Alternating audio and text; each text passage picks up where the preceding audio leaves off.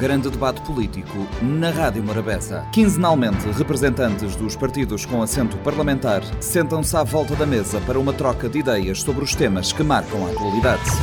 O Plenário, a cada 15 dias, à segunda-feira, depois das 7 da noite, na Rádio Morabeza. Também disponível em podcast nas plataformas digitais.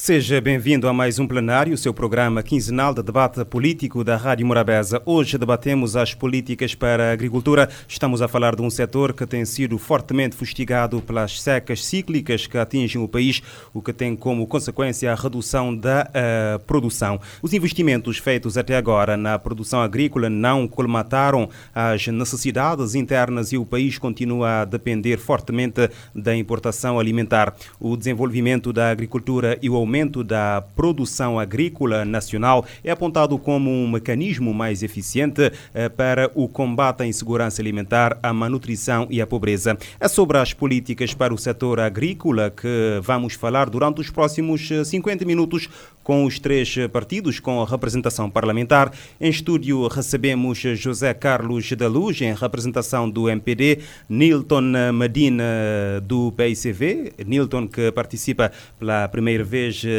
neste programa, e António Monteiro da UCID. Sejam bem-vindos. Que análise fazem do setor agrícola nacional neste momento? Começamos por si, António Monteiro. Muito boa tarde a todos. Boa tarde aos rádios ouvintes, os que estão aqui em Cabo Verde e os que estão na imigração. E agradecer mais uma vez o convite que faz a UCID para estar no programa. Que radiografia ou que análise nós fazemos do setor agrícola? Nós pensamos que o setor primário da agricultura, que deveria ser um dos setores em que deveríamos fazer uma aposta muito forte, infelizmente, até esta altura, não temos conseguido fazê-lo. Isto porque a nossa matriz em termos agrícola está fortemente vinculada à problemática das chuvas. E nós não temos tido a capacidade para vermos que, nos dias de hoje, os avanços tecnológicos existentes permitem, de uma maneira bastante clara e acentuada, esquecermos um pouco das chuvas e aproveitarmos toda a evolução tecnológica existente, de sorte que possamos ter uma agricultura mais consistente, uma agricultura capaz de fazer com que Cabo Verde passe a importar menos alimentos. Mas temos que dizer que os governos, os sucessivos, quer o PICV, na altura em que esteve no governo, quer o MPD, que está no governo há 7 anos, da impressão que ou não querem pegar deste problema a sério e fazer surgir em Cabo Verde uma nova agricultura, ou então não acreditam na tecnologia e, portanto, não acreditando na tecnologia, dão por desbarato o potencial que o país, que o nosso Cabo Verde tem. Nós temos muita água. Temos ilhas rodeadas de mar. É quantidade de muita água. E nós temos que ter a capacidade de transformar esta água salgada em água doce.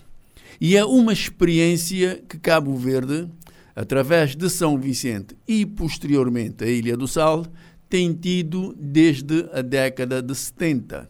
Ora, já são sensivelmente mais de 50 anos. Que nós temos uma experiência em dessalinização. Ora, mesmo com esta experiência em dessalinização, ainda continuamos a gatinhar em Cabo Verde nesta problemática da água. Daí que nós consideramos que temos que esperar pelas chuvas, sim.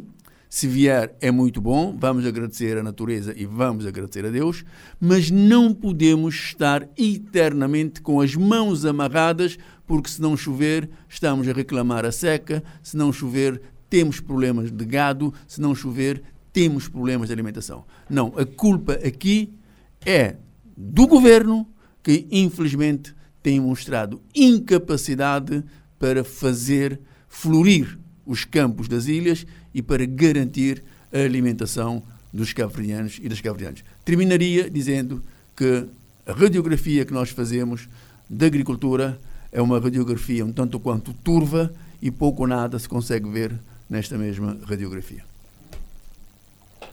Nilton Medina, do PAICV, a mesma questão para si. O diagnóstico que faz neste momento da situação que temos a nível da agricultura e já agora sobre os investimentos que o CID aqui reclamou dos sucessivos governos. Muito boa noite para os convidados. Obrigado à Rádio Morabeza pelo convite. Dizer que, de facto, eu tenho que concordar plenamente com o António Monteiro, meu colega da UCID, na questão da radiografia, que para mim, neste momento, é uma radiografia negativa. Porquê? De facto, nós, em Cabo Verde, é preciso que os governos façam o seguinte. Primeiro, apostem na formação para que haja uma mudança de mentalidade no setor agrícola. Mas o próprio governo, inclusive agora o governo do MPD, tem que pensar justamente nisto. Por exemplo, na questão, de facto, e o António Monteiro disse muito bem, nós somos um país que temos água por todos os lados e agora o governo começou a pensar na dessalinização da água, mas ainda não nos disse os custos, como é que vai ser, qual é o preço que vai ser para os agricultores, ou seja, este é o que nós temos em Cabo Verde, em Cabo Verde neste momento. De facto, nós somos um país que tem, se nós conseguirmos abraçar as novas tecnologias que hoje existem em toda a parte do mundo, o caso de Israel é um caso exemplar, do aproveitamento de todo tipo de tecnologia para ter uma nova agricultura. E Cabo Verde precisa disso. Nós temos muito pouco solo, nós temos muito pouca água, água das nascentes, nós temos muito pouco. Mas nós não podemos continuar hoje, em século XXI, a depender completamente das chuvas. E aqui eu quero abrir um parênteses para dizer o seguinte. O atual governo não põe a mão, como deve ser, na questão da agricultura, por uma razão simples. Para que os agricultores possam continuar a depender das chuvas, para que, quando chega à altura das campanhas, que possam utilizar as frentes de alta intensidade de mão de obra para condicionar a liberdade de voto dos cidadãos, dos agricultores. E isso tem sido sistemático. E eu quero simplesmente contrariar o meu amigo Monteiro, dizendo o seguinte. O PAICV foi julgado em 2016. E eu, como um jovem que eu sou, eu quero falar do futuro. Eu quero falar do presente, o que é que tem feito, o que não tem feito. E eu, para terminar, para dizer que eu quero falar do futuro. Eu quero saber o que vamos fazer agora. Os jovens... A população não quer mais o passado. O passado já foi julgado. Queremos agora o futuro. Porque não vale a pena toda hora estar a dizer o MPD, o PICV. O PICV foi julgado. Estamos aqui agora a julgar as políticas do MPD e o que é que o MPD vai fazer até 2020, até 2026. José Carlos da Luz, do MPD, a mesma questão para si e já agora como é que avalia os investimentos feitos até agora, pelo menos por este governo, neste setor? Boa noite, muitíssimo obrigado a todos, cumprimentar colegas de painéis, o Nilton, o Sr. António Monteiro. Ora, dizer que nós sabemos, e o Sr. ali já tinha dito, que Cabo Verde sofre a influência das secas cíclicas e logicamente também ter sofrido o efeito das alterações climáticas e todos os outros que podem surgir advenientes das alterações climáticas. No entanto, o governo de Cabo Verde, o governo do MPD, tem feito grandes investimentos neste setor da agricultura, por forma que possamos a ter uma agricultura que passa da ótica da subsistência para digamos, setor empresarial, né? A ideia é que em 2030 seja, digamos, 15% do PIB esteja concentrado na agricultura, para fazendo um total de 52 mil empregos. Mas também para dizer que o governo, pensando no investimento da agricultura, é por isso que, se houvesse dúvida, nós sabemos que o governo de Cabo Verde criou uma escola ligada a essa área, empenhada em melhorar as políticas públicas para o setor da agricultura, novamente criação da Instituição da Ciência e Tecnologia Agrárias em Santo Antão, digamos, uma escola que vai basear também na investigação, com 2 cursos de uma arrancada, curso de Engenharia Zootécnica e Engenharia Agronómica. Isto mostra que queremos sair do empirismo e apostar na investigação científica. E, como sabemos, as universidades são locais da produção do conhecimento. Já fizemos vários investimentos. Há pouco os 2 colegas falaram da dessalinização de água. O engenheiro António Monteiro disse bem, temos vários anos de experiência de dessalinização de água. A Nilton também concorda com esse aspecto. E o governo de Cabo Verde, digamos, já voltou ao sistema de sanitização de água. Tivemos um financiamento com o governo da Hungria num valor de 35 milhões de euros. Tivemos que vai ajudar muito o país a resolver essa problemática de sanitização de água, por forma que possamos ter uma maior produção de agricultura e ainda os agricultores ter um maior rendimento e produtividade. Com melhor rendimento e produtividade, logicamente, também a melhoria das condições de vida de todos os cabo-verdianos. Daí que o governo está empenhado em investir neste setor de atividade, porque temos o setor primário, é um setor de grande importância para a economia do país. Temos ilhas, digamos, ditas agrícolas, como a Ilha de Santo Antão, Ilha de Santiago e do Fogo. São Vicente também podemos dizer que é uma ilha agrícola com grande capacidade de produção. Daí que o governo está empenhado em melhorar as condições da prática da agricultura a vários níveis. Mais à frente nós podemos citar um conjunto de investimentos já feitos e por realizar para melhorar esse setor da agricultura. Mais à frente vamos abordar essas questões. António Monteiro, era ou não possível uma maior aposta neste setor agrícola e consequentemente, no aumento da produção nacional, tendo em conta a importância que tem para o país? Sem sombra de dúvida que nós temos que... Olhando, por exemplo, para os últimos 30 anos. Sim, nós temos que ver o potencial que o país tem. Nós temos um país que tem menos de 10% de terra arável.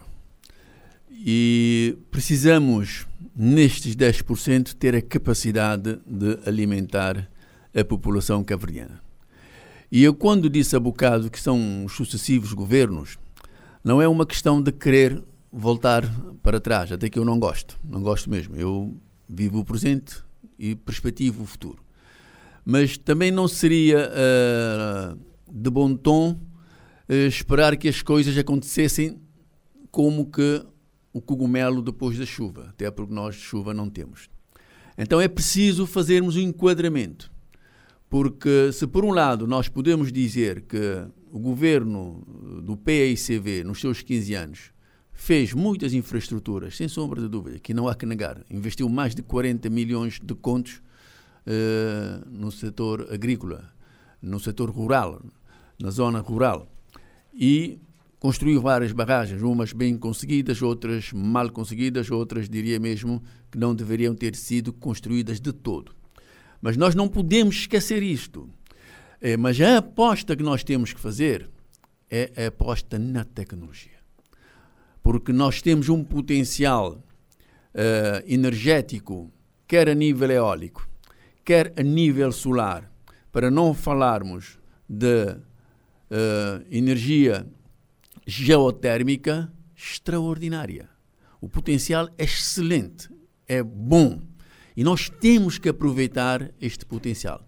E vou dar-lhe um exemplo muito claro. Vamos analisar a Ilha do Maio. A Ilha do Maio, pela experiência vivida em termos de agricultura, tem um terreno extremamente fértil, tem um terreno excelente. O que falta à Ilha do Maio? Falta à Ilha do Maio água. E pode-se produzir a água através dessa canalização? Com certeza que sim. Porque hoje é possível, tecnologicamente, conseguir produzir 1 metro cúbico de água com menos de 2,5 kW de energia elétrica. Ora, se nós podemos fazer isso, a questão que se coloca é por que motivo é que o governo, que já está há 7 anos, e já está há 5 a falar do investimento da Hungria, até hoje nós não tivemos absolutamente nada disto. E podíamos pegar a Ilha do Maio, fazer uma experiência que é uma ilha plana, é uma ilha com uma extensão razoável de terreno, completamente invadida pelas acácias, e recuperar e produzirmos no Maio, provavelmente, sustento para todos os caverdianos. Mas não se faz nada disto. Mas vamos pegar de São Vicente. O vale de Calhau, que era um vale extremamente fértil. Hoje, os agricultores passam muito mal. Porque não choveu, não há água, há uma iniciativa de alguns privados em querer montar um desanalisador no Calhau, mas uma ideia que já existe há muitos anos, desde 2000. Eu, quando fiz campanha para a Câmara Municipal em 2000, na altura eu não era candidato à Câmara, falávamos disto. Produzir água, e naquela altura a tecnologia ainda era um tanto quanto retrógrado. Não era a tecnologia que nós temos hoje. Meter aquela água na selada ali do Madeiral, e depois aquela água voltava outra vez para a Ribeira de Calhão e vinha para a Ribeira de Julião, para irrigar a própria Ribeira de Julião, mas não se fez mais nada. E este projeto esteve no Ministério da Agricultura, aqui em São Vicente, em 2010 ou 2011. O Ministério da Agricultura aqui em São Vicente. Portanto, nós falamos muito e, na prática, fazemos muito pouco. Daí que é possível, sim. Falou-se aqui há bocado do Israel, que podíamos estabelecer cooperação nesta área, neste setor agrícola, para aproveitar os conhecimentos deles, para fazer os nossos jovens capacitarem. E isto não está sendo feito. Daí que o país tem potencialidades, podemos utilizar não só a agricultura através do solo, há outras técnicas, né, da hidroponia, para a produção de pastos para animais, para a produção de hortícolas para o consumo humano, e ficamos aqui a titubear e, infelizmente, vamos deixando as oportunidades passarem. Enquanto isso, a vida está caríssima e provavelmente há um interesse político-partidário para que não se resolva a questão. Terminaria chamando a atenção, por exemplo, a zona da Ribeira de Vinha. É uma zona que é também fértil. E nós temos uma quantidade de água extraordinária na Ribeira de Vinha. Repare que aqui já não é um problema de água, porque existe a água. Temos mais de 3 mil toneladas de água ao dia na estação de ETAR da Ribeira de Vinha. Mais de 3 mil toneladas de água ao dia. Temos uma única bomba na ETAR de Ribeira de Vinha para fazer a repartição. Uma única. Se aquela bomba variar, os agricultores vão ter que ter o credo na boca. E pergunta-se, porquê é que não se dá aos agricultores aquela água? Porquê é que se prefere que aquela água vá para o mar? Porquê?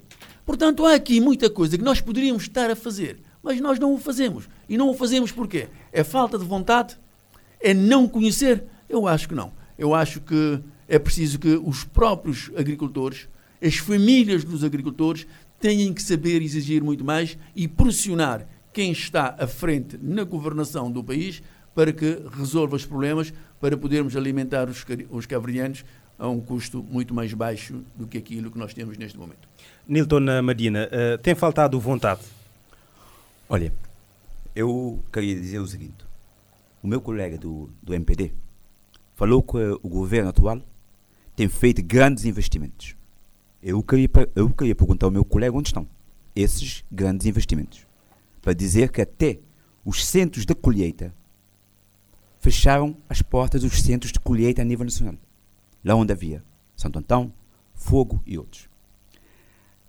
Para mostrar que houve um desinvestimento do governo do MPD na agricultura, eu vou dar dois dados. Em 2016, a produção de fruticultura era de 15.700 toneladas. Em 2019, baixou para 9.013 toneladas. A horticultura passou de 78.000 toneladas para 43.000 toneladas. Em relação a números de investimentos, foi uma redução de mais de cerca de 50%. De 2 bilhões de escudos, milhões de escudos, para 1 milhão de escudos cabo-verdianos no setor agrícola.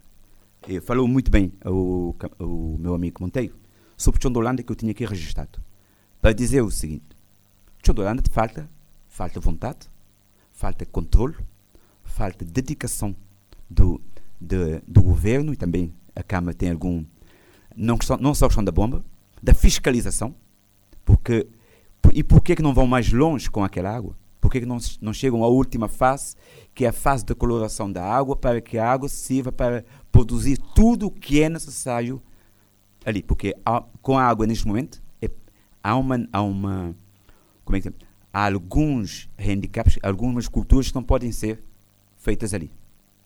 Então, podia-se perfeitamente fazer muito mais com Chã de Holanda, que os agricultores. Eu falei há dias com um agricultor dali, que reclama o facto da questão da água, que porque é que a água não tem o preço que tem, ou seja, não há vontade deste governo. Já disse, este governo aproveita simplesmente a agricultura para questões eleitoralistas. Agora, de investimentos, este governo não pode. Felizmente, que o António Monteiro reconheceu os investimentos feitos pela governação do PAICV. O MPD fez somente o seguinte: com as barragens, não deu continuidade com a adoção da água para a rega. Não fez isso em todas as barragens. Temos água, não podemos ter água nas barragens a perder desta forma. Mas é facto de vontade política, porque eles têm outro interesse nessa questão.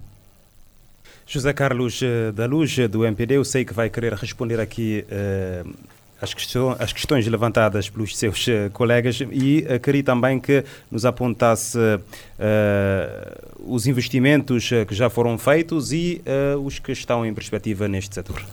Começando desde o fim para o princípio, respondendo ao meu colega e amigo Nilton, dizer que, de facto, o governo do PICV fez uma aposta em barragens. Cada governo tem as suas opções políticas, né?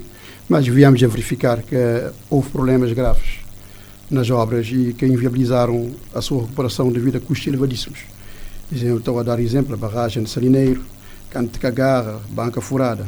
Mas também podemos falar daquelas que houve problemas, outros problemas da recuperação, que exigiam algum investimento.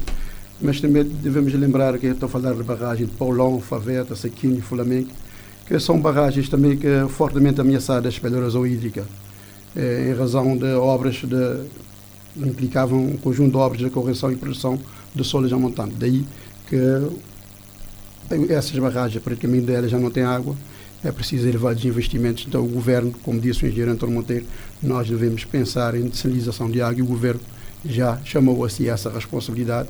Como disse o financiamento do governo da Hungria, em breve teremos já o trabalho, já será feito, e teremos bons resultados apresentados com esse financiamento de 35 milhões de euros. Dizer que também que já o governo já criou uma empresa que vai fazer a gestão dos recursos hídricos, a empresa no nome da água de rega, por forma como maior controle e distribuição desse recurso indispensável à produção da agricultura.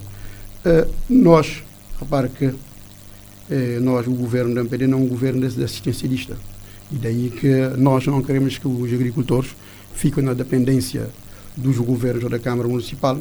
Daí que nós temos a vontade de investimentos, e daqui eu vou dizer o engenheiro António Monteiro, de facto, a tecnologia é um fator preponderante na produção da agricultura, mas não é só a tecnologia. Há outros fatores que nós podemos referenciar e também que vai fazer depender a produção agrícola.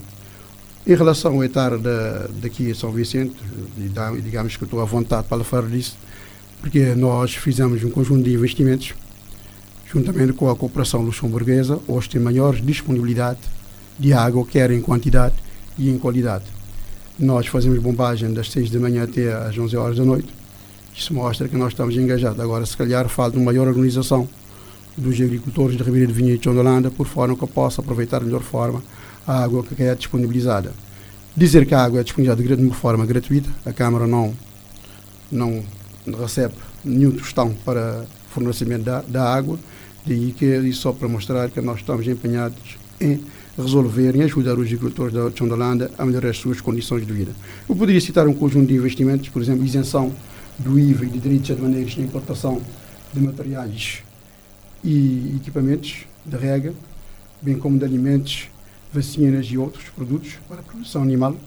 Também isenção de direitos de importação e de imposto sobre o valor acrescentado, estou a falar do IVA, na importação de máquinas, equipamentos, peças, acessórios para a desalinização de água, para uso na agricultura, sistema de bombagem, recursos a energias renováveis, painéis fotovoltaicos, inversores, baterias. Tudo isso são investimentos, são incentivos que o governo tem dado. Dizer que desde 2017 até esta data, o governo já disponibilizou mais de 225 milhões de escudos cavalarianos, através do Ministério da Finanças, em incentivos para investimentos em máquinas, equipamentos agrícolas, materiais elétricos, mecânicos e hidráulicos, para a valorização da produção e mobilização de distribuição de água para a rega. Benefício aos agricultores e criadores de gado no âmbito da regularização de prédios rústicos, através de isenção de pagamentos e emolumentos.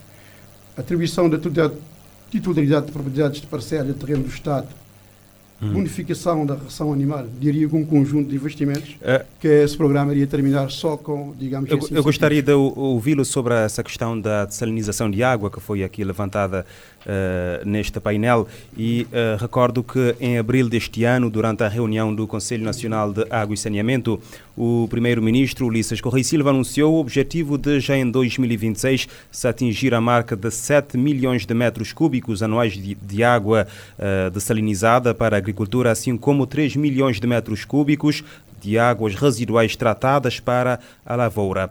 A minha questão é que bases já foram criadas para atingir esse objetivo? Ora, repara que primeiro a gente tende, digamos, de preparar a engenharia financeira, e isso já está. Através da Hungria, nós temos esse financiamento que desde muito que nós pensamos e viemos a constatar que a desalinização de água para a agricultura é necessária.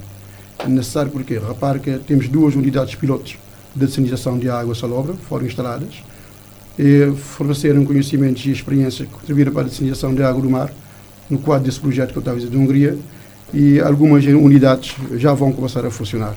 Isso para ver que o governo está empenhado em desalinizar a água, como disse o engenheiro António Monteiro, e bem, Cabo Verde é um arquipélago banhado por água do mar, nós temos essa água, podemos desalinizar e aproveitar e cultivar, temos grande espaço de cultivo na Ilha de Santo Antão, está a falar do Conselho de Porto Novo, e temos de passar por isso, tem de ser desalinização e isso já, digamos, já não é propaganda, já é verdadeiro, temos esse financiamento e vamos dar tudo esse financiamento, nesse processo de desalinização de água do mar, para que os agricultores fiquem menos dependentes das condições adversas da natureza. António Monteiro, do UCID, em vários pontos do país temos vários hectares de propriedades agrícolas que foram abandonadas por causa da redução do caudal de água para a rega. O exemplo que citou aqui e também de uma reportagem que fizemos em Ribeira de Calhau demonstra exatamente isso, mas... Isso tem outras consequências sérias? A redução da produção, em consequência da redução da água? Sim, sem dúvida que isto acaba por ter consequências sérias, não só para o país, de uma forma direta, mas, acima de tudo, para as famílias. E aqui, pronto, o José Carlos disse que o governo tem estado a dar os títulos de propriedades às pessoas. Pronto, nós temos informações ao contrário, que muitas pessoas têm estado a reclamar que o foi prometido, mas na realidade não têm o título e muitas vezes, por causa da falta deste título, acabam por não ter a possibilidade de recorrer à banca para poderem fazer os investimentos que consideram importantes para poderem melhorar a sua atividade agrícola. E se o governo já está a fazer isso, vou acreditar na palavra do José Carlos, é bom e esperamos que as demarcações sejam dadas para que se continue a melhorar o processo. Agora, aqui o que nós temos que ver é que as pessoas, os cabo-verdianos, infelizmente, procuram na agricultura o sustento, maioria é o sustento familiar. E nós temos que reanalisar se, de facto, este deverá ser o caminho para o futuro. Se não temos que repensar uma outra dimensão de uma agricultura industrial, de sorte a podermos produzir em maiores quantidades e com maior eficiência, quer hídrica, quer energética. E dizer que, por exemplo, o perímetro de Chã de Holanda, pronto, eu tenho que dizer aqui ao José Carlos que, infelizmente, a água está a perder. Nós estamos a perder água. A água transborda e vai para o mar. E nós não podemos continuar a permitir isto. Nós temos que reutilizar esta água.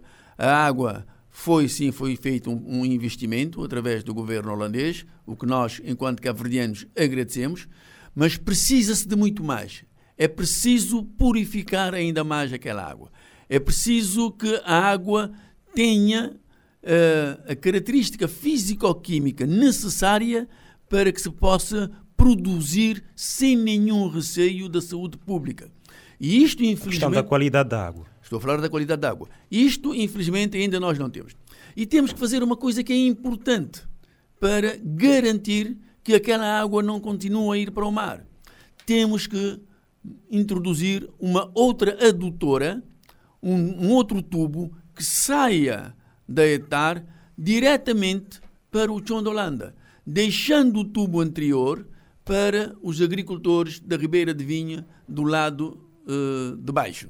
Se fizermos isso e metermos as bombas que são necessárias para trabalhar, se for necessário, 24 horas, para que não se perca uma gota de água, nós estaremos a dar a estes agricultores condições normais e suficientes para produzirem muito mais. Poderem alimentar São Vicente ou poderem, a partir da Ribeira de Vinha, trazer o tabaco. O tabaco.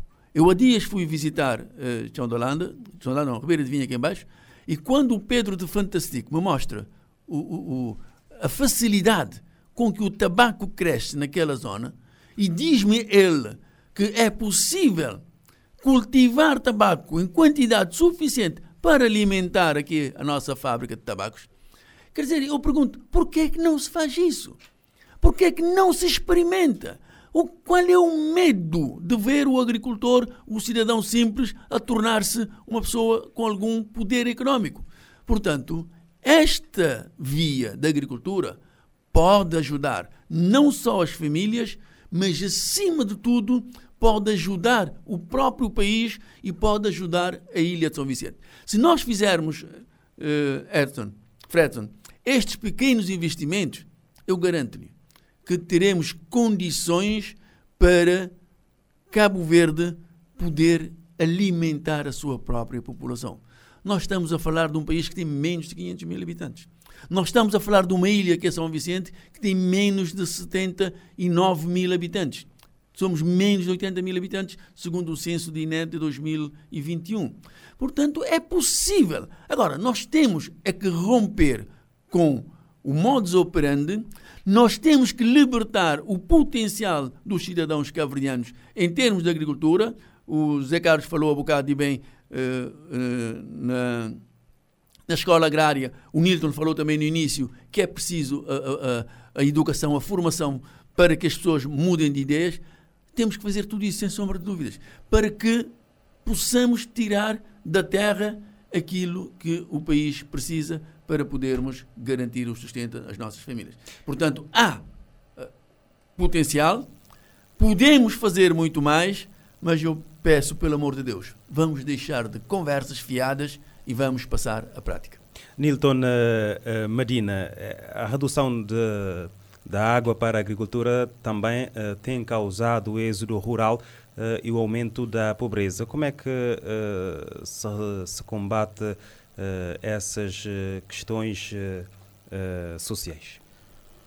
Bom, antes de responder à sua pergunta, Para ficar claro que, de facto, o governo do MPD vai abandonar as barragens. Pela conversa do meu amigo do MPD, vai abandonar as barragens.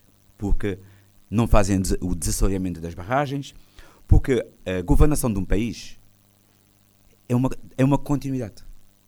O governo faz uma barragem, se não fez as correções a montante, o governo a seguir deve dar continuidade para não perder o investimento. Isso é fundamental. Logo, ficou claro nessa questão. É verdade que essa diminuição tem trazido consigo esse problema do êxodo rural. E Mindelo tem sofrido imenso com o fenómeno do êxodo rural, de pessoas de Santo Antão, pessoas de São Nicolau e de outras ilhas para Mindelo. E Mindelo não é preciso muita análise teórica. É somente andar pelas zonas de Cruz Papa, andar pelas zonas de Portalinha, andar pelas outras zonas da cintura do Mindelo, para vermos pessoas a viver na pobreza extrema, resultante das más políticas deste governo na questão da agricultura. Não há investimento. E se não há, não pode haver aumento da produção agrícola, se não há investimento. E disse aqui o meu amigo Monteiro, de que deve-se utilizar as tecnologias. Eu já tinha dito que o solo, não temos muito solo, não temos muita água. Chuva é escassa. É preciso usar as tecnologias. Há 6 anos ou 5 anos que o governo do MPD vem falando na dessalinização da água do mar e água salobra para a agricultura. E não tem feito quase que rigorosamente nada. Só teoria. Então, diz que vamos fazer, e estamos à espera para chegar a esta agora. Mindelo é isto. Mindelo é hoje é ver a proliferação de casas degradadas, de casas de lata, casas clandestinas, bairros clandestinos. E para além disso, essa insegurança que vivemos neste momento em São Vicente e em Cabo Verde, de uma forma geral, nas grandes cidades, tem a ver com essa questão da pobreza extrema. José Carlos da Luz, essa questão aqui das barragens, das infraestruturas para a retenção de água, é uma política a seguir ou, como já deixou claro, o PICV, foi uma política do PICV que o MPD não segue? Não diria, não disse que o MPD não segue. Lá onde for possível, logicamente que o governo vai fazer os investimentos necessários. Nós todos sabemos qual é a importância das barragens. Agora, onde, digamos que vamos fazer o custo-benefício para que, se não vale, se calhar, não dizem nem todas as barragens, como eu disse, onde for possível, onde há necessidade, onde há condições, o governo deve e vai continuar a investir para a melhor disposição da água. Agora, falando do êxodo rural, dizer o colega Nilton que o êxodo rural não começou em 2016. Nós todos estamos aqui em São Vicente e sabemos que o êxodo rural não começou em 2016. Diria que o êxodo rural é um dos movimentos migratórios mais espetaculares da época contemporânea, não só aqui em Cabo Verde, em toda a parte do mundo. E, logicamente, sendo a cidade do Mindelo uma cidade, uma ilha de eventos é um produto, logicamente que as pessoas querem vir para São Vicente. E aqui em São Vicente, uma pessoa tem mais facilidade em ganhar um dia de trabalho. A pessoa pode ir trabalhar numa casa de uma pessoa, pode lavar um carro. E isso não acontece nas zonas rurais, como a Ilha de Santo Antão. É por isso que nós temos diariamente, nós todos sabemos disso, esse fluxo migratório da Ilha de Santo Antão para São Vicente, e temos essas consequências advenientes que um dia não sabe bem, que é a proliferação de bairros clandestinos. Por que surgem esses bairros clandestinos? As pessoas não têm condições para pagar o arrendamento de uma casa com as mínimas condições de habitabilidade. Logicamente, vão construir nas encostas e nos leitos das ribeiras para fugir a esse arrendamento. E nós sabemos que hoje é fácil construir uma casa de lata, porque já os chineses importam também essa matéria, que é as chapas que fazem da noite para o dia. Você passa hoje à noite, no outro dia já você tem um vizinho lá morado numa casa de chapa. Daí que esse é um movimento migratório.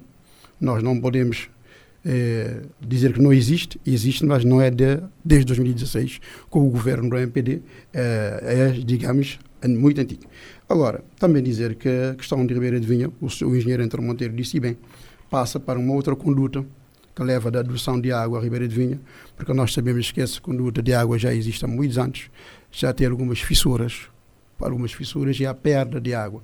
Então, nesse sentido, nós temos de diagnosticar esse problema, juntamente com a delegação do Ministério da Agricultura, e já trabalho nesse sentido para a substituição dessa conduta, por forma que a água possa chegar em maior quantidade e também já em maior qualidade, porque a cooperação luxemburguesa nos ajudou muito e vai financiar um segundo pacote, por forma que a água chegue em maior qualidade, onde possamos produzir alimentos de qualidade e ficar sem desconfiança.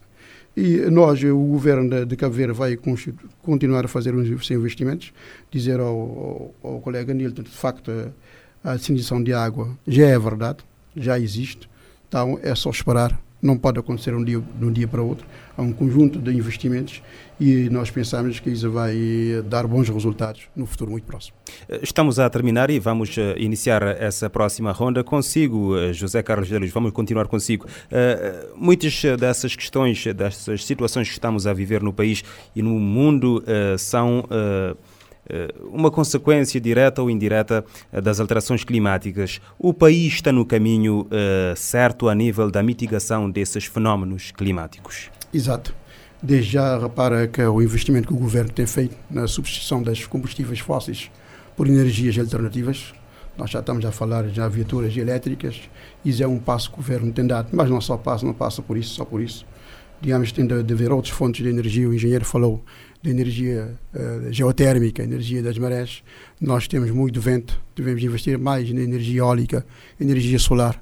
Por fora, ficamos menos dependentes da importação de combustíveis fósseis. E nós sabemos que somos um país que depende da importação de combustíveis. E se nós reduzirmos a importação de combustíveis, nós de certeza temos resultados práticos em todos os níveis. E daí que o governo vai continuar. As alterações climáticas é um fenómeno ambiental que nos afeta a todos e daí que nós todos temos de estar conscientes e conscientizados para combater esse flagelo que digamos que é um problema mundial. António Monteiro, as políticas ou as medidas anunciadas para combater as alterações climáticas aqui são realistas? Não, eu penso mais uma vez, o governo do MPD fala muito, mas faz muito pouco. Porque nós vamos ver o que aconteceu há bem poucos dias com o Ocean Race. Foi uma oportunidade ímpar para tomarmos a consciência de que precisamos cuidar do nosso meio ambiente. Precisamos cuidar do nosso planeta A, porque não existe o planeta B. É A e mais A. Mas o que nós temos, vamos pegar o exemplo de São Vicente, uma coisa simples. Veja o que nós temos aí na Ribeira de Julião. São milhares de toneladas de CO2 que vão para a atmosfera todos os anos. Milhares de toneladas. Pergunta-se, numa situação... Estás a falar da lixeira municipal. Estou a falar da lixeira municipal. Numa situação destas, já não era tempo de se poder resolver aquele problema? Claro que sim. Já se podia ter resolvido o problema. Eu, pessoalmente, apresentei uma solução. Apresentei investidores que queriam aproveitar os resíduos sólidos urbanos, produção de energia elétrica e produção de água, e iria empregar 25 dos jovens que lá estão e recuperar aquele terreno. A Câmara Municipal de São Vicente fez orelhas moucas. O Governo, através do Sr. Ministro do Ambiente, que eu levei a questão, também disse: Sr. Deputado, desculpe, mas não é este o caminho que o governo quer seguir. O governo vai entrar para o aterro sanitário. Ora, o aterro sanitário é coisa do passado. O aterro sanitário, numa ilha como São Vicente, de 227 km², é brincar com o futuro deste país, ou o futuro desta ilha, para ser mais concreto. Daí que anuncia-se muito o investimento na transição energética. Nós perguntamos: o governo do MPD já colocou algum aerogerador nestes 7 anos? Colocou algum painel solar para injeção de energia na rede elétrica? Não. Não colocou.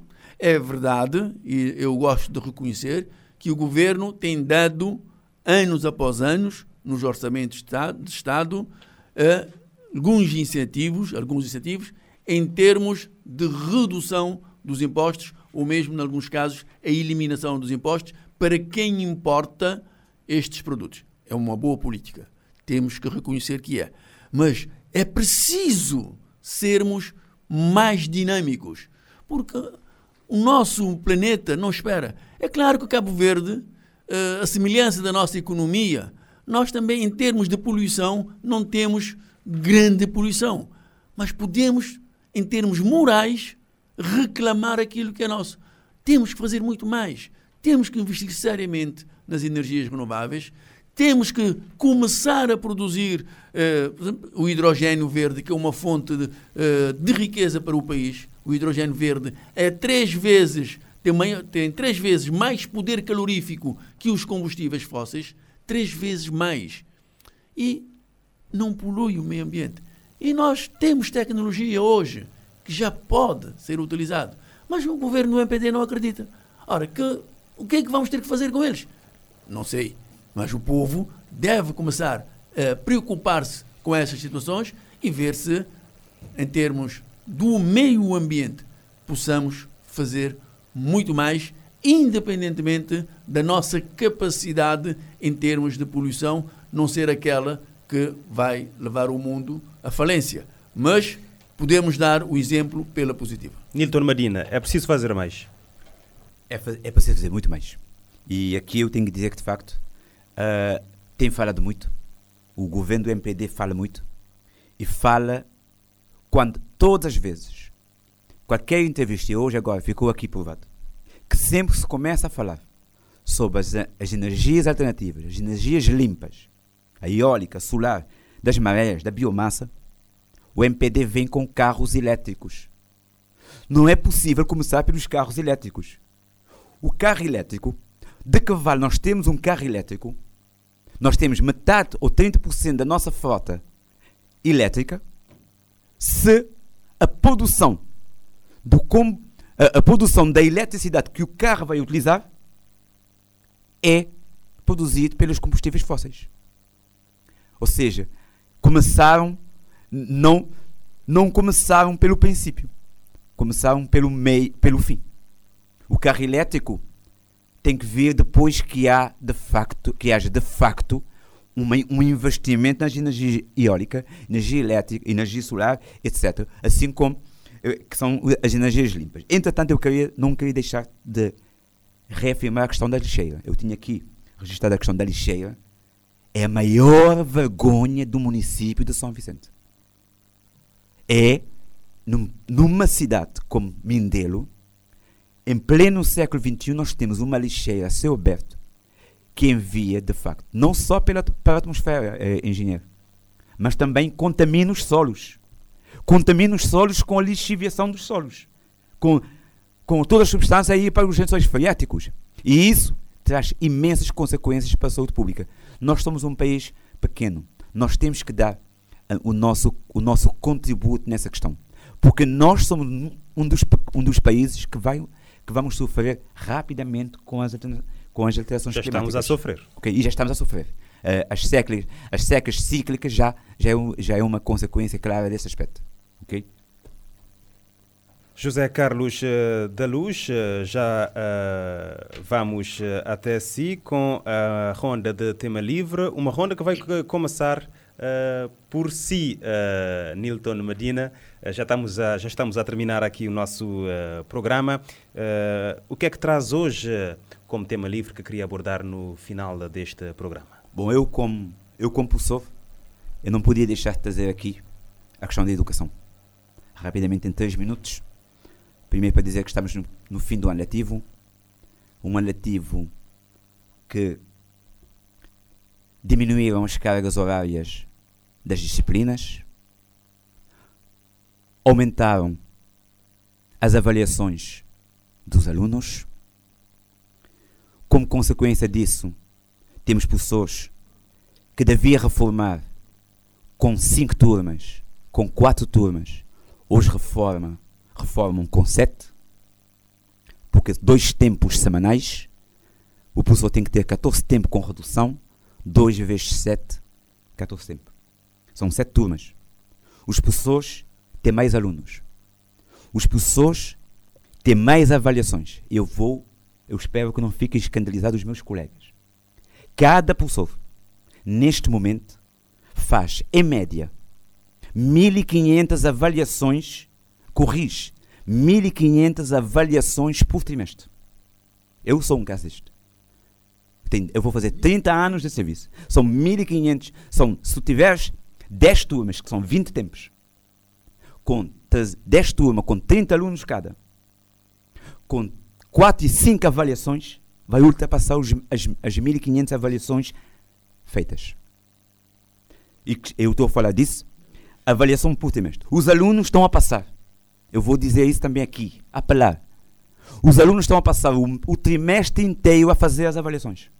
Cada aluno, em cada disciplina que tem obrigatoriamente, e aqui não há discussão sobre isso, porque quando se fala de ponderação, em que uma avaliação tem 10%, outro tem 10%, outro tem 15%, tem que ser obrigatório. O aluno tem 10 disciplinas e por cada trimestre ele faz 5 avaliações em cada uma dessas disciplinas. E com 2 tempos. Eu estou a falar do meu caso de geografia, por exemplo.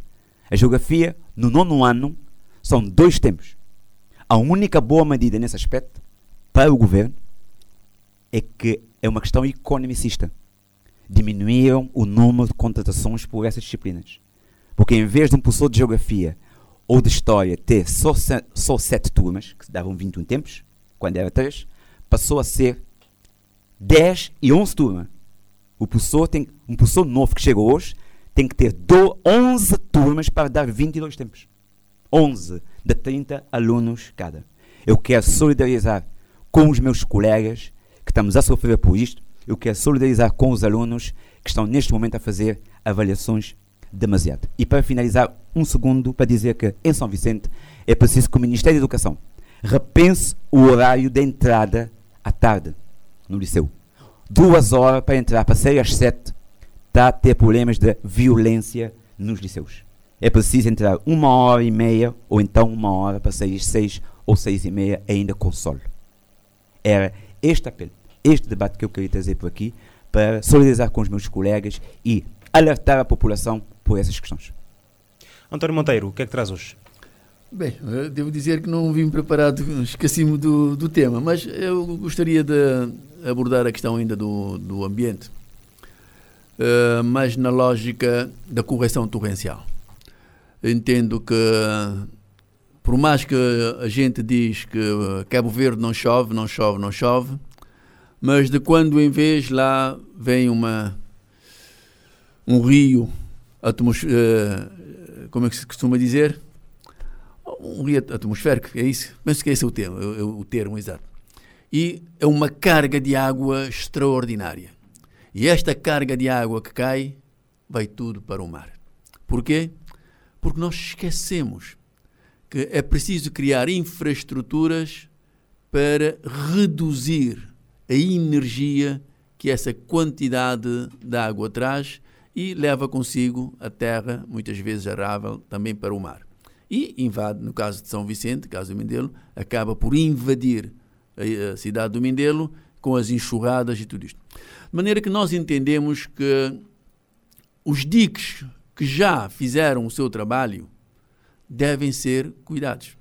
Ou desassorear os diques para permitirmos que quando chover se faça a retenção de água, ou criar estes mesmos diques um pouco mais para a altura, construindo as infraestruturas de betão ou de pedra e cimento, para se poder continuar a fazer a retenção desta mesma água.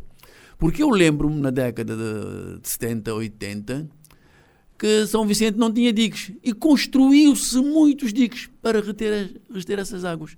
E quando estas águas eram retidas, por exemplo, na zona do Passarão, os poços de água que lá existiam ficavam completamente cheios. Hoje já não. Hoje chove, essa água vai toda para o mar e não se consegue reter uma gota desta água.